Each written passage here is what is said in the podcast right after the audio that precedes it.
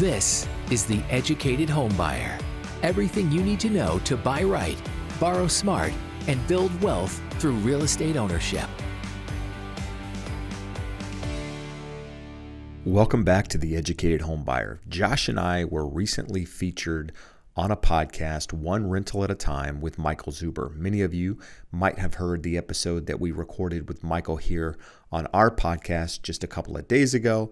But this episode is a little bit different, and we're discussing what the educated homebuyer is all about, why Josh and I continue to show up every single week and do this podcast to help home buyers. So, with that said, take a listen to the conversation that we had with Michael and why we believe it's so important to buy right, borrow smart, and build wealth through real estate ownership and finance. Without further ado, here you go. Folks, one of the things I strive to do at one rental at a time is network with other amazing individuals. And when those amazing individuals launch something brand new, I want to hear about it. I want to be a part about it. We have the one and only Jeb Smith who's coming back, but we also now have Josh Lewis.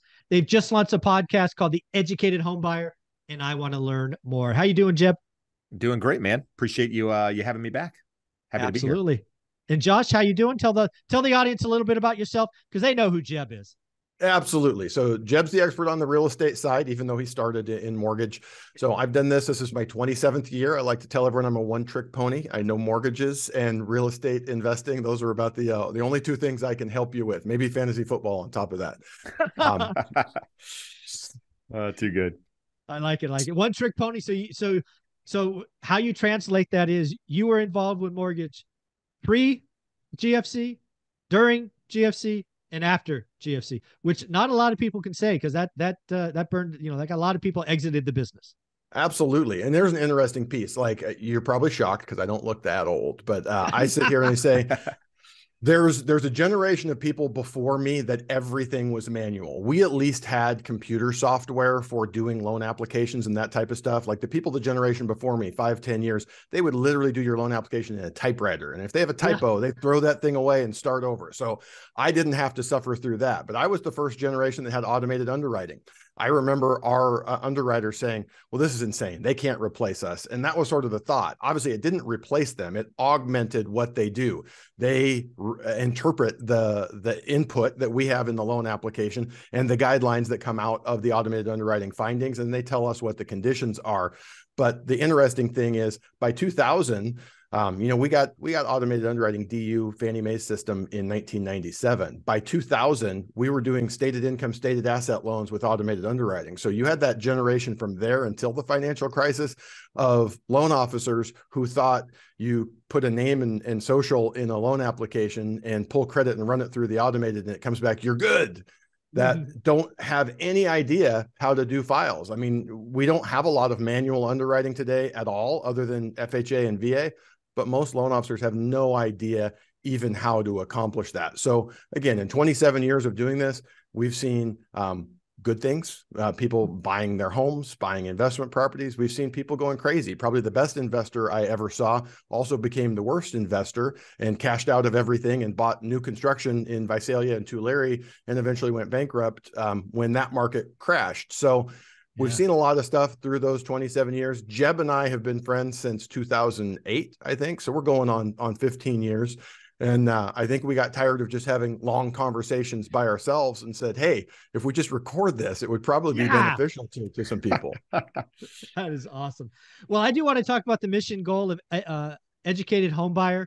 Uh, it's something that obviously means a lot to me. Kind of my history starts there. My family bought a house in, in Sunnyvale, California for I don't know, sub 40 grand in, in the 70s. And, you know, without that home purchase, I have no idea what happened, but it would not have been good. So I love the goal of that. But let, us talk about it. What is what is the vision for the podcast, Jeb?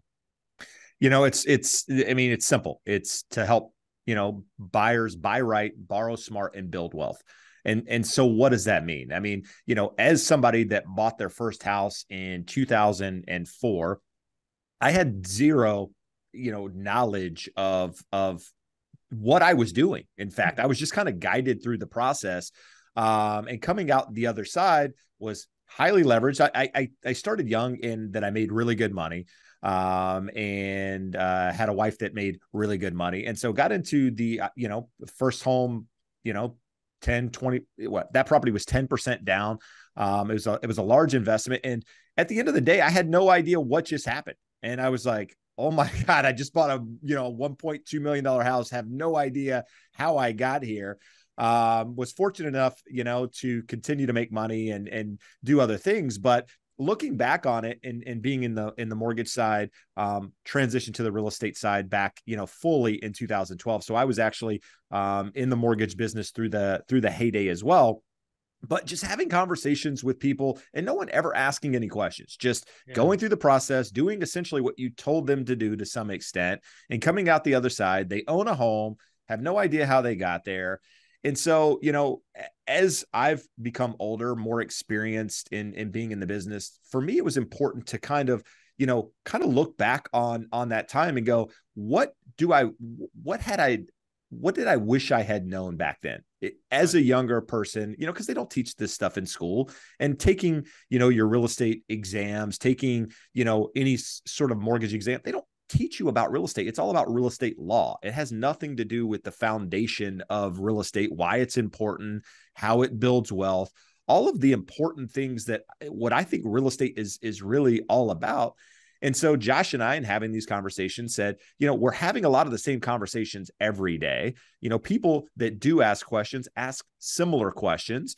Um, and a lot of them are really good questions. And you can go out there and search the internet and you can get some answers here and there and you get you can even get some answers that aren't accurate so what we yeah. wanted to do is find a place we had a common goal of of creating that educated home buyer somebody that is you know maybe they're two years out from buying a house. Maybe they already own a couple of pieces of real estate and they're just looking you know maybe they, they were that person that got into to owning a home and have no idea how they got there. And maybe they're just looking to gain further knowledge. And so that's really where the podcast comes from. It's it's about the foundations of real estate, but in detail, it's more about you know um, you know different pieces of that puzzle. You know, we talk about everything in detail from mortgage insurance, the loan estimate. And for a lot of people, even in Josh and I's conversation and planning this sort of thing, I go, Josh, that's a super boring topic. Like nobody wants to know about the loan estimate and we talk about it for 30 minutes in detail and it ends up being the most downloaded episode and people commenting awesome. on it and i was like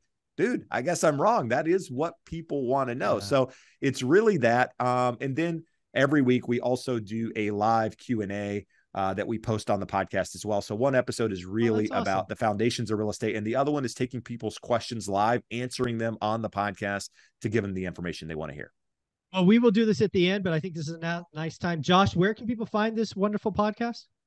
Uh, the educated home buyer. Uh, so if you're looking at YouTube, if you like your podcasts on YouTube, it's at youtube.com at the educated home buyer, um, or we're on Spotify, Apple Podcasts, all the places where you would go to find uh, a podcast. So just search for the educated home buyer and you will find these two guys talking. Awesome. Well, let me set the stage for what I believe. And again, I, you know, I've been looking at real estate for 23 years now. I believe today is the hardest time to be a first time home buyer in my 23 years. And I don't say that in hyperbole. It's affordability's near record lows with 1981 being the only year worse, at least, it, and it could get worse from here, but 81 was worse.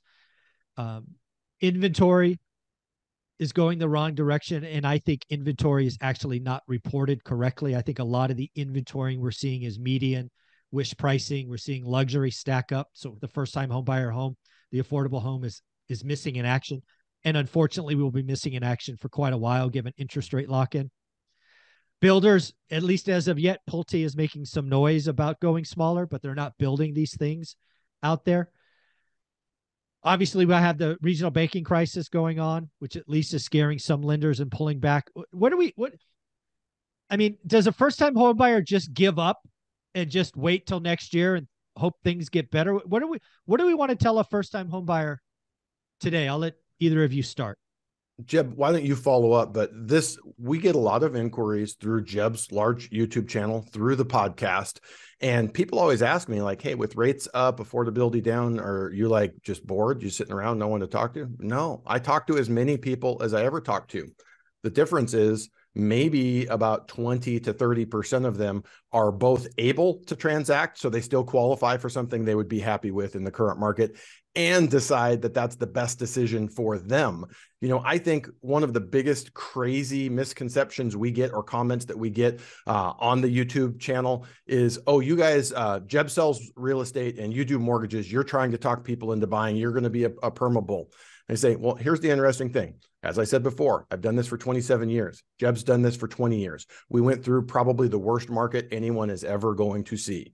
If we survive that, we're going to survive this. I am a professional financial advisor on the liability side of your balance sheet. I don't ever want you to do something that's going to put you in a bad situation. So, my job is to help you analyze those numbers and determine when the right entry point is. You know, we were talking earlier, at any given point 65% of american households choose to be homeowners so that's that and that's been that way for 50 years so it's not going to change the majority of, of american households want to own their home so the question isn't should you own your home? It's when should you own your home? When should you transition from being a renter to a buyer? And Jeb that's what we try to do with the educated home buyer is help you analyze the numbers and when you decide it is right for you how do you do it the optimal way to set yourself up for long-term success? Yeah and, follow on and, Jeb? yeah yeah and and I think you know to follow up on that Josh we always talk about when is the right time to buy or addressing that question when is the right time to buy? When should i buy a home?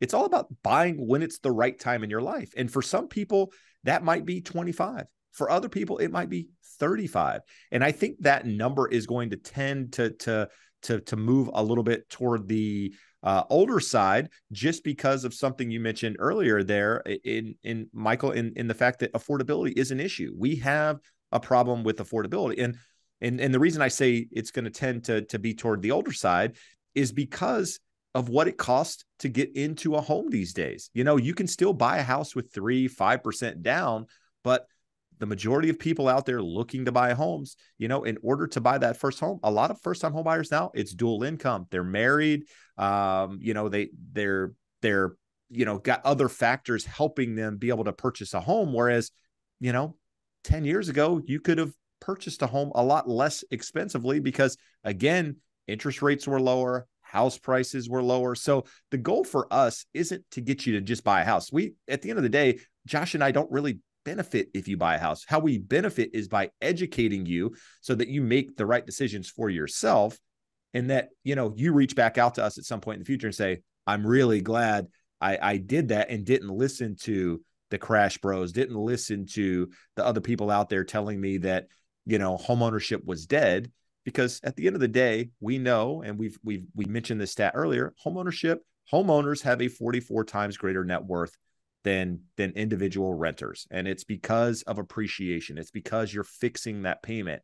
It's you know those are really the foundations of of of of owning real estate. And and the goal here is to help as many people as possible get there by learning the basics and letting them apply it when it's the right time in their life. Yeah, it's really funny, right? So one of the things I, I don't know if either of you know this, but so what my education's actually economics, right? That was actually my degree. Went on to get a master, all that, all that education stuff. But the funny thing is, is demand, and Josh kind of brought this up. Demand is a two-step function, and either of these steps are no, you're not included in the demand picture. So what is what is the two-step function? It's willing and able. Mm-hmm. Right? You want to buy a home. Okay, you're willing. But are you, quote unquote, to lose a mortgage, mortgage term, mortgage eligible? Able. Now, in today's world, you might be able, but you're scared. So again, you don't count as demand, right? So these two functions are constantly moving. I love the fact that you boil it down to the individual. That is that is my biggest I don't know, challenge in the YouTube world is a lot of channels kind of try to preach one answer, where with real estate and frankly investing in finance, it's very much individual. So please, folks, do the work for yourselves. Are you willing? Are you able? Are you able but not willing? Those are very different things. And I understand it's really scary right now. I lived through the Great Recession. It was really scary then. I did the dot com. It was really scary then. Wealth is made in recessions one thing I would tell everyone of the three recessions I've been through as an adult, the lion's share of my wealth was built by buying the having the courage and confidence to buy in the recession. Mm-hmm. And I think that goes to again, if you're new working with a mortgage broker like Josh, who's just going to have the brass tacks conversation with you. So, Josh, talk to me about the demand side, willing and able, what you're seeing, and then I'm going to go to Jeb for the supply side because that has its own unique constraints as well.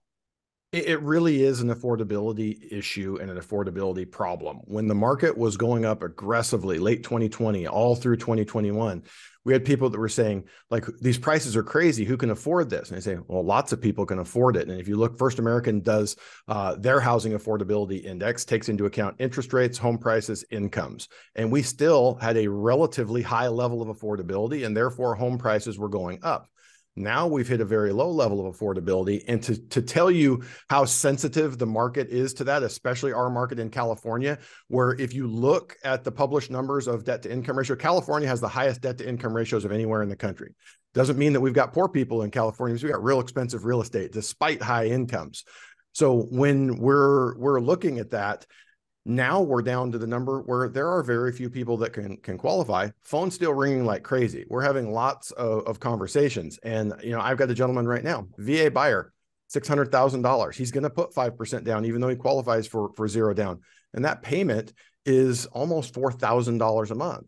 That's wow. that's a crazy number when you look at it. But where it was going, what we saw when when we peaked uh, late October, early November, and interest rates up near seven percent well, then we ran down slightly under 6%, and you saw that demand come back up. Why? The demand was always there. The willing demand was always there. The able demand wasn't there. So now we have did affordability go from 14% to 22% in Southern California in the Bay Area? No, but it might have gone from 14% to 18%. And all those it's people about the margin, in, yeah yeah, all those people in that gray area are like, whoa, I better do this while I can. I can handle that payment. I can qualify for the house that I want. And they came back in. Now, unfortunately, we've seen given a little bit of that back, and we're back to the mid sixes. And we're in this little range where mm-hmm. lots of people want to buy, less people are either able to qualify. And it's not, I don't have people go, hey, sorry, you don't qualify it's hey at current interest rates you qualify for $395,000 and they go that doesn't help me it's it's 595 to get a house in my market or whatever right. the numbers may be so that's that's what we're seeing so if and when interest rates moderate you know there are some really smart people that Jeb and I follow and read that say interest rates never going back under 6% I believe that we will have them there. We're, we're, not likely to go back to 3% until we have another financial crisis. But if you get a four and a half, 5% interest rate, we have affordability probably double what it is right now for for our market. Yeah, well, I mean, you you look no further than the numbers published by NAR this morning. Mm-hmm. Uh, I don't know if you guys saw it, but home sales last month were four million. They were four and a half million annualized. So again, yeah. interest rates matter. The margin matters. It, home sales went up fifteen point no fourteen point five percent in a month. Mm-hmm. Interest rates matter. But Jeb, we got to come back to supply. This is a mm-hmm. unique time right? We averaged six, six and a half million transactions for well over a decade. Uh, we did 5 million last year. We'll do probably something under 4 million this year, i.e., affordability. Mm-hmm. But we also have a supply problem. I just interviewed a top 1% agent in King County, also called Seattle. And we just looked at the inventory over the last six years. It's at the lowest level. And then if you bifurcate it by affordable versus luxury, it's even worse. Mm-hmm. I think this interest rate lock in is real. I was talking, I was in, involved in a Fortune article talking about this. Where's the supply coming from for the first time home buyer? That's an interesting, interesting question. I mean, you mentioned, you know, King County and and or Seattle rather. I mean, eh, inventory where we are as of this morning is the is is back at the lows that we saw in April of last year. Um, oh, that's not good. So, so you know, good. we're sitting Orange County, California, 3.3 million people. Today we have about 2,170 homes on the market. Just so we, what, what do we what do we have in December? That was probably near the well. We start we started the we started the year at 25 something 25. So you're down 28. I don't know 18 percent. Okay. Yeah. So so we're down considerably since the start of the year. Wow. Um. So the inventory at the moment is coming from those that need to sell for one reason or another, in my opinion, or those that felt like they miss the opportunity mm-hmm. and they're you know trying to catch play catch up if you will um you know three out of the last four transactions i've done have been off market deals mm. three those three deals that i'm talking about they're off market all they all had a reason to move um one was moving she's moving to nashville she was in her home for 50 years her husband passed away um, she had a big $2 million house that she no longer needs here. Her family, part of her family is in um, the Nashville area. She wants to be closer to them. That's yeah. a reason for her to move. Um, so she's she's packing up and moving. Uh, another gentleman, son lives in in in the Arizona market, uh, Phoenix market rather, and selling his house here to be closer um to be closer to to them and and the one that i um that that just closed recently is a, a death situation um hmm. family inherited the property family passed away family doesn't want the property needs a lot of work they're selling so those are all motivated sellers for you know one reason or another the problem that we have is is the lock-in effect like you mentioned. There's a lot of potential would-be sellers out there that their their home doesn't necessarily fit what they need whether right. they have a growing family, whether they're not really in the ideal location as to where they want to be. Maybe they just need a little bit more square foot. I kind of fall into this bucket to some extent in mm. the fact that I have a, an interest rate locked in at 2.99%, and I want to buy something else. Now, there's a really good chance if I do buy something else, I keep my property because of that low interest rate. But I'm looking every day. But there's a lot of would be sellers that need the money from that property, you know, to buy the next property. And they look at it and they go, I have a 3% rate now. Not going I mean, anywhere. I, I'm going to a six, six and a half percent rate. My home price when I bought it back in, let's just go pre 2020. Let's say they bought it in 2017 or something. You know, it's up considerably from then. Um, even the people that bought in 2020, prices are up considerably since then. So they look at it and go, prices are up, rates are up. That jump in affordability is huge. I mean, it takes yeah. a lot of money to get there. And property taxes, mortgage payment, all of it plays a factor. And therefore, you got people going, you know what? It would be nice to move, but I don't really need to move. And so they stay put. And that keeps that inventory off the market. And this is something that Josh and I have had multiple conversations with offline in just, you know, friendly conversation goes asking the question, how does this correct itself? And unfortunately, I don't really have a good answer for it. I mean, you know, if if rates weren't as high as they were right now and you had a surplus of property on the market, it would be a, a different environment. If Correct. you had a lot more property on the market right now and interest rates were this high, you would see a big drop in home prices. Correct. Yeah, we thing, would have the dreaded crash. Yes. It's, the only thing keeping prices high is the fact that there's no inventory on the market and there's no reason for people to put their properties on the market. No. You know, 2008 was a was a time of distress sellers. People had loans adjusting, people had, you know, just different things going on. It was cheaper to rent in many markets than it was to own that property. Uh, and and you had people that said, "You know what? I don't need this property anymore. It's down in value. I'm out." That's not the case now. And therefore, you don't have the potential of distress sales coming to the market, flooding the market. So, you know, where's inventory going to come from? You know, how's it affecting the first time home buyer? It's definitely affecting the first time home buyer. And the, sure. you know, you need that move up buyer. You need that first person to sell their home to buy the, the move up home for the first time home buyer in many markets to get quote unquote entry level housing. And until you see a shift either in rates or in supply. Yeah. Um, I don't see a a pathway for um, for a ton of um, you know sales yeah. to happen actually in the market. Yeah, so I was asked, and we're going to close on this question. Uh, yep. I was asked this by one of my followers. It, it, okay, Michael, I get the interest rate lock in. Great article in Fortune. What's the rate that unlocks the move up buyer? So I'll close with what my thoughts were.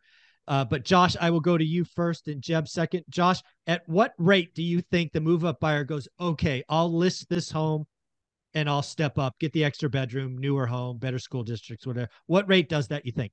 It's well, well under five, you know, and until we get to four and a half. And here's the interesting question. We get this on the live show probably every other oh. week. Someone says, what what rate will get those guys off the fences and open up supply for us and i said okay so that gave the answer that I just gave you. But I said the flip side of that, the only thing we care about is the supply demand balance. Demand is way down right now, which is what we just talked about, but supply is way down. So now we're talking about, let's say tomorrow rates go to four and a half. We have some sellers come out, we increase supply doesn't change the supply demand imbalance because we talked about in December and January what those lower rates did. Our, our demand goes up and, and absorbs that additional inventory um, at current prices, if not feeding a little bit of an upward spiral on that. So that's that's my concern, and that's a question that Jeb and I keep asking ourselves: What can fix it? If rates go too low, you get too much demand um, while bringing supply to the market. If rates don't go low enough, people don't move at all. It, it really is a tough question to answer, and anyone who believes in this crash is coming hypothesis hasn't looked at the basic economics of supply and demand. Yeah, and I'll, I'll, I'll add on to that, Josh, and say that the the the main thing about what you just said is all of those properties that come to the market are they're, they're sellers if rates go low right? They're potential sellers. Well they're also buyers right? Most people don't choose to sell real estate and go rent. Once you're a homeowner you're likely a homeowner for life for the most part unless you have something crazy happen. So that one for one exchange so you put a property on the market but you're buying another property. So the inventory in my eyes isn't really increasing. It's you're you're giving one you're taking one it kind of stays the same what's going to increase more supply I don't have that question, but I think what helps unlock some supply is a rate. My guess is somewhere between four and a half and five percent. I think yeah. that's close enough, um, you know, to what a lot of people have out there. You know, a lot of people are sitting at four ish. So, mm-hmm. you know, four and a half, yeah. four seven five is is a number that I think is realistic. But again, it's it's just a guess. Yeah. So my guess, gun to head, two seconds to think it was four percent. You know, you get to four percent you know, I have assets below that. I'd go, oh, maybe, you know, look around. Yep. And at the other end of the day, talking about the crash, uh, I actually called the crash. It wasn't a price crash, it was a transaction crash. I called 40 to 50%. Again, looking back at the early 80s, this was our our signpost that was coming. So everybody says, Where's the crash? I'm like, We already had it. Did you not see 4 million transactions? That's down 40%. We're still going to have some transactions. Jeb talked about it death, divorce, move for kids, all of that. We're never going to go to zero transactions, even at seven, even at 10% interest rates. Transaction will still happen. Yep. Oh, by the way, NAR reported today 26% of the transactions were cash. They're not interest rate sensitive. So again, the housing market has already had the crash. I know most people don't like to hear that because they want a repeat of the Great Recession, where my market of Fresno, California fell 75% over five years. I'm sorry if you don't like it. That's just where we are. But Josh, Jeb, where can people find you? Thank you for being a part of One Rental at a Time today. Yeah, absolutely. Well, uh, educatedhomebuyer.com, theeducatedhomebuyer.com um, is the website. You can find us uh, at The Educated Homebuyer on YouTube. Uh, check us out on Spotify, on Apple. Um, we're out there everywhere. And uh, Michael, appreciate you having us on and um, appreciate everyone listening. Awesome. And Josh, if somebody wanted to reach out and talk to a no nonsense mortgage guy, how would they do that? Go out to the, the podcast website. It's got all Jeb's contact info, all my contact info, and you can reach out there. Fair enough. Thanks, guys. I appreciate you. Absolutely. Thanks for listening to The Educated Homebuyer. Want to connect with us or to a local expert in your area? Please reach out at theeducatedhomebuyer.com slash expert.